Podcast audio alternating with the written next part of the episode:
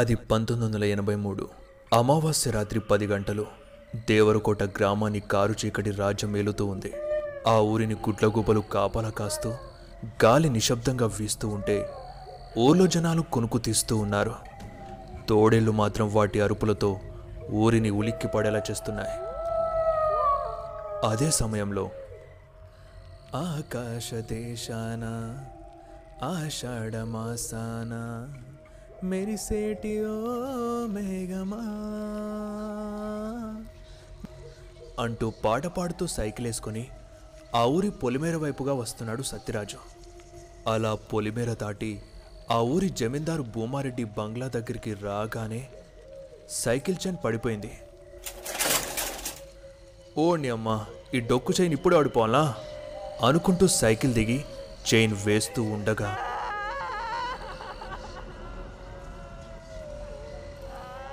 చెవులు చిల్లులు పడేలా ఒక ఆడ ఏడుపు ఆ బంగ్లా నుండి వినిపించింది. గుండె బెణికి అదిరిపడ్డాడు. 2 ఏళ్లుగా ఖాళీగా పాడుపడ్డ బంగ్లా నుండి ఏడుపు రావడంతో సత్యరాజు ఒళ్ళు వణికిపోతుంది. అలానే కన్నారపకుండా ఆ బంగ్లా 2వ అంతస్తు వైపు చూస్తున్నాడు. క్రోధమైన శోకంతో పాటు మసకగా కనిపిస్తున్న కిటికీలో ఓ అమ్మాయి ఆకారం మెదులుతున్నట్టుగా కనిపించింది. ఎవరో ఆపదలో ఉన్నారనుకుని సత్యరాజు మెల్లిగా బంగ్లా గేట్ ఓపెన్ చేసి లోపల అడుగుపెట్టాడు.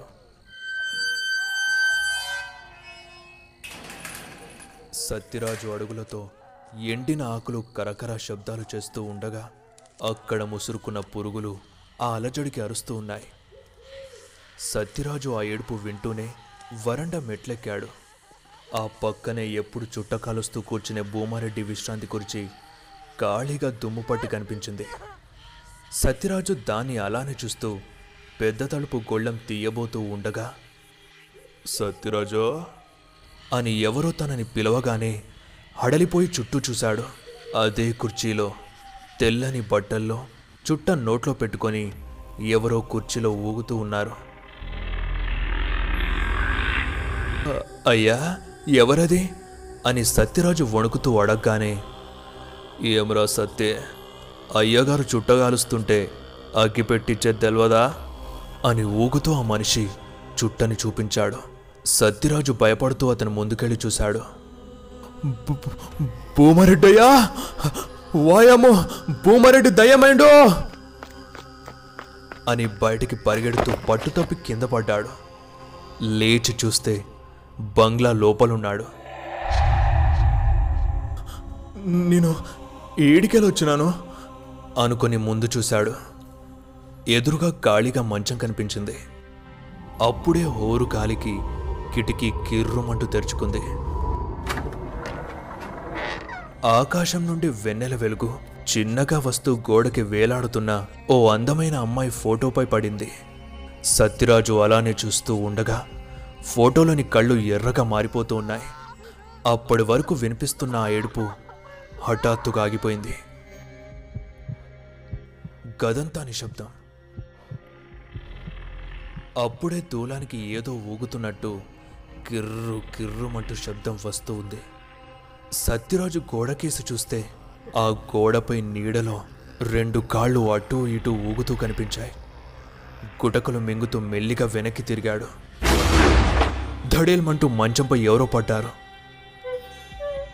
మంచంపై చూస్తే ఓ అమ్మాయి ముడుచుకొని జుట్టంతా విరబోసుకొని కూర్చొని మూలుగుతూ ఉంది. సత్యరాజు ముఖానికి కారుతూ ఉన్న చెమటను తుడుస్తూ ఎవరమ్మా నువ్వు, దేనికి ఏడుస్తున్నా అని ఆమె దగ్గరగా అడుగులు వేస్తున్నాడు. ఇంకాస్త దగ్గరికి వెళ్ళి తాకే ప్రయత్నం చేయగానే ఒక్కసారిగా అమ్మాయి లేచి అరిచేసి తలని వెనక్కు తిప్పింది. ఎర్రటి కళ్ళతో తెల్లని పాలిపోయిన మొహంతో ఆ భయంకర మొహాన్ని చూసి వర్షిణి అమ్మగారు, వామ్మో అని పారిపోయేందుకు వెంటనే వెనక్కి తిరిగాడు. ఎదురుగా భూమారెడ్డి, అతని భార్య పార్వతమ్మ, వాళ్ల మధ్యలో కూతురు వర్షిణి, ముగ్గురు బుసలు కొడుతూ సత్యరాజుని కాటేసేలా చూస్తున్నారు. వాళ్ళని చూసి సత్యరాజు అక్కడే బిగుసుకుపోయాడు. అలా చూస్తూ ఉండగానే వర్షిని తన పదునైన చేతిగోళ్లతో సత్యరాజ్ గొంతులో దింపేసింది.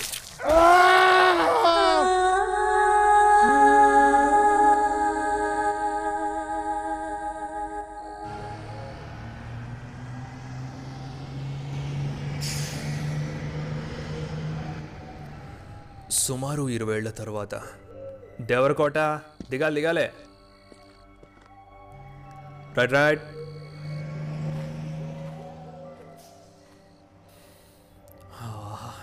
ఏ ముద్ర గాలి, దేవరకోట గాలి పీల్చితేనే ఇలా ఉందంటే ఇక్కడి నీరు తిండి తింటే ఇంకెలా ఉంటుందో అంటూ చెక్ షర్ట్, ఫార్మల్ ప్యాంటు, జేబులో సంతూర్ పెన్, భుజన బ్యాగ్తో ఆదికేశవ బస్ దిగాడు.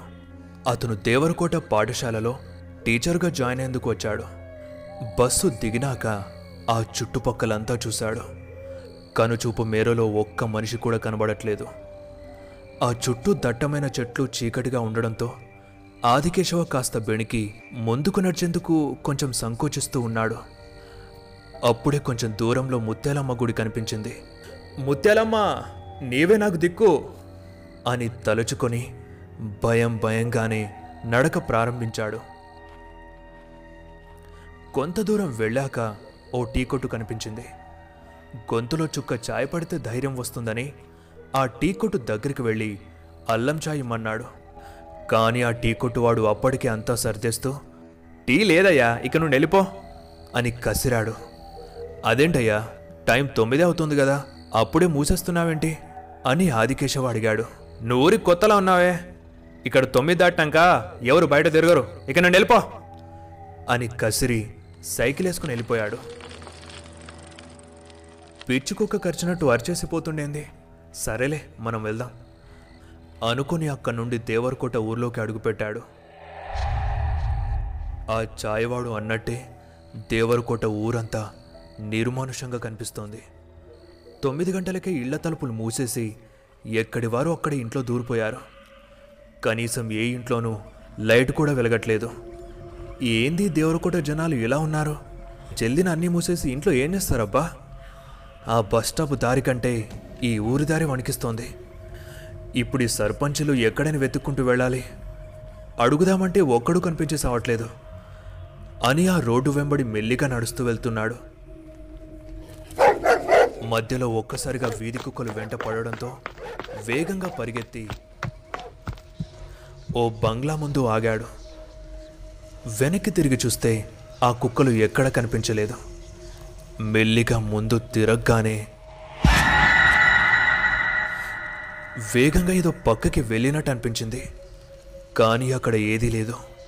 2 అడుగులు వెనక్కి వేసి ఆ బంగ్లా కేసి చూశాడు.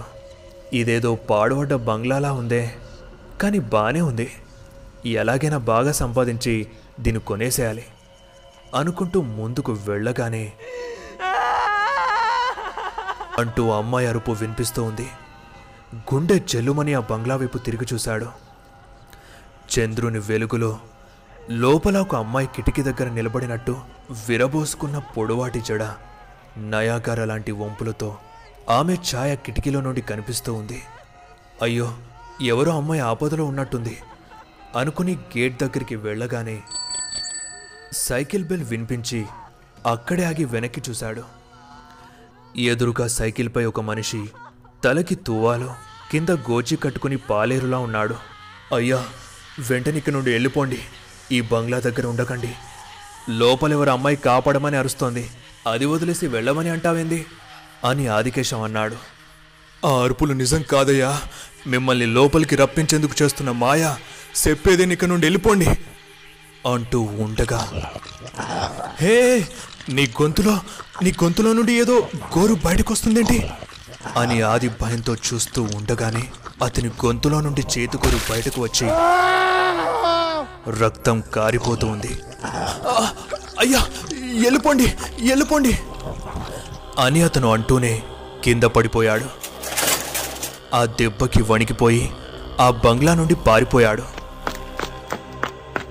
కొంత దూరం వెళ్ళి వెనక్కి చూడగానే అక్కడ మనిషి కనిపించలేదు. వాము, ఇది దేవరకోటలా లేదు, దెయ్యాల కోటలా ఉంది. పోయిపోయి ఇదే ఊర్లో ఉద్యోగం దొరకాలా, అంతా నా కర్మ అనుకుంటూ ఊర్లోకి కొంత దూరం వెళ్ళగానే హనుమంతుల వారి గుడి కనిపించింది. ఇక ఆ రాత్రి అక్కడే పడుకున్నాడు. ఉదయం లేవగానే జనాలు కనిపించడంతో గుండె కాస్త తేలికైంది.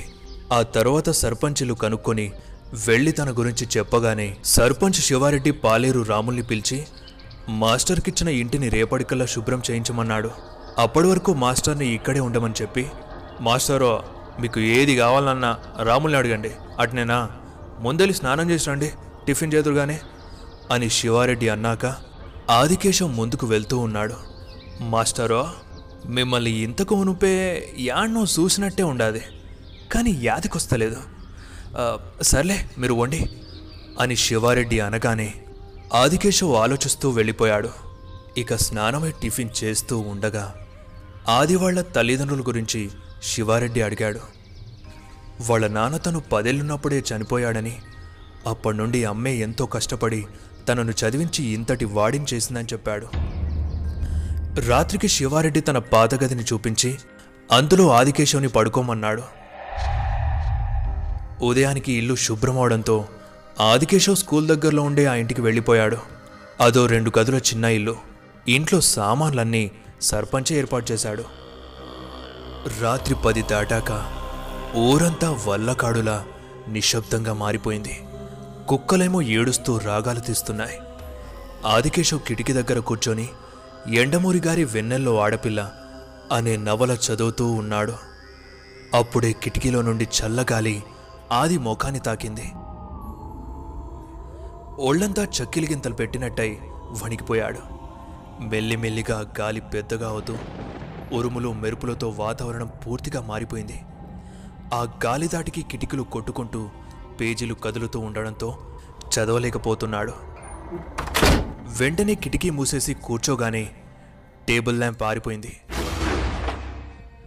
ఆదికి ఆశ్చర్యం వేసింది. ఎందుకంటే అది కరెంటు ల్యాంప్ కాదు, బ్యాటరీ ల్యాంప్. మొన్నే కొన్నాడు, సరిచేసినా వెలగట్లేదు. సరే అనుకుని వెళ్ళి మంచంపై పడుకోగానే మళ్ళీ అదే అమ్మాయి ఏడుపు వినిపించడం మొదలైంది. గుండె దడగా అనిపించడంతో లేచి ఆ ఏడుపుని వింటూ ఉన్నాడు. ఎవరి అమ్మాయి రోజు ఇదే టైంకి ఏడుస్తోంది, ఓసారి వెళ్ళి చూద్దామా, వద్దులే మనకెందుకో అనుకుని కళ్ళు మూసుకున్నాడు. అనే భయంకరమైన అరుపులు ఈసారి చెవులకి చాలా దగ్గరగా వినిపించడంతో కళ్ళు తెరిచాడు. చుట్టూ కటిక చీకటి, దుమ్ము ధూళి, శిథిలమైన గోడల వాసన రావడంతో దిగ్గున లేచి చూశాడు.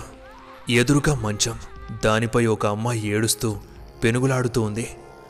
ఆమెని బలవంతం చేస్తూ ఒక మనిషి ఏదో చెయ్యాలని ప్రయత్నిస్తూ ఉన్నాడు. ఆదికేశవ్ వెంటనే ఆపాలని దగ్గరికి వెళ్ళి అతన్ని పట్టుకుని తోసేయగానే ముసుగులో ఉన్న ఆ మనిషి కింద పడ్డాడు. ఆ అమ్మాయి బట్టల్ని సరిచేసుకుని ఏడుస్తూ ఉండగా కింద పడ్డ మనిషి చేతిలో ఉన్న తాడుతో ఆదికేశవ్ గొంతుని బిగించి చంపేస్తూ ఉన్నాడు. ఆదికేశవ్ ఊపిరాడక కొట్టుకుంటుంటే ఆ అమ్మాయి అలానే చూస్తూ ఉంది. గొంతు బిగుసుకుపోయి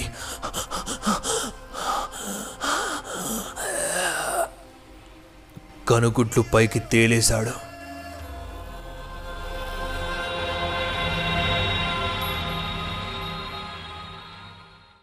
మన ఛానల్ మెంబర్షిప్ తీసుకొని మన ఛానల్ గ్రోత్కి ఎంతో సపోర్ట్ చేస్తున్న వీళ్ళకి నా బిగ్ థ్యాంక్స్.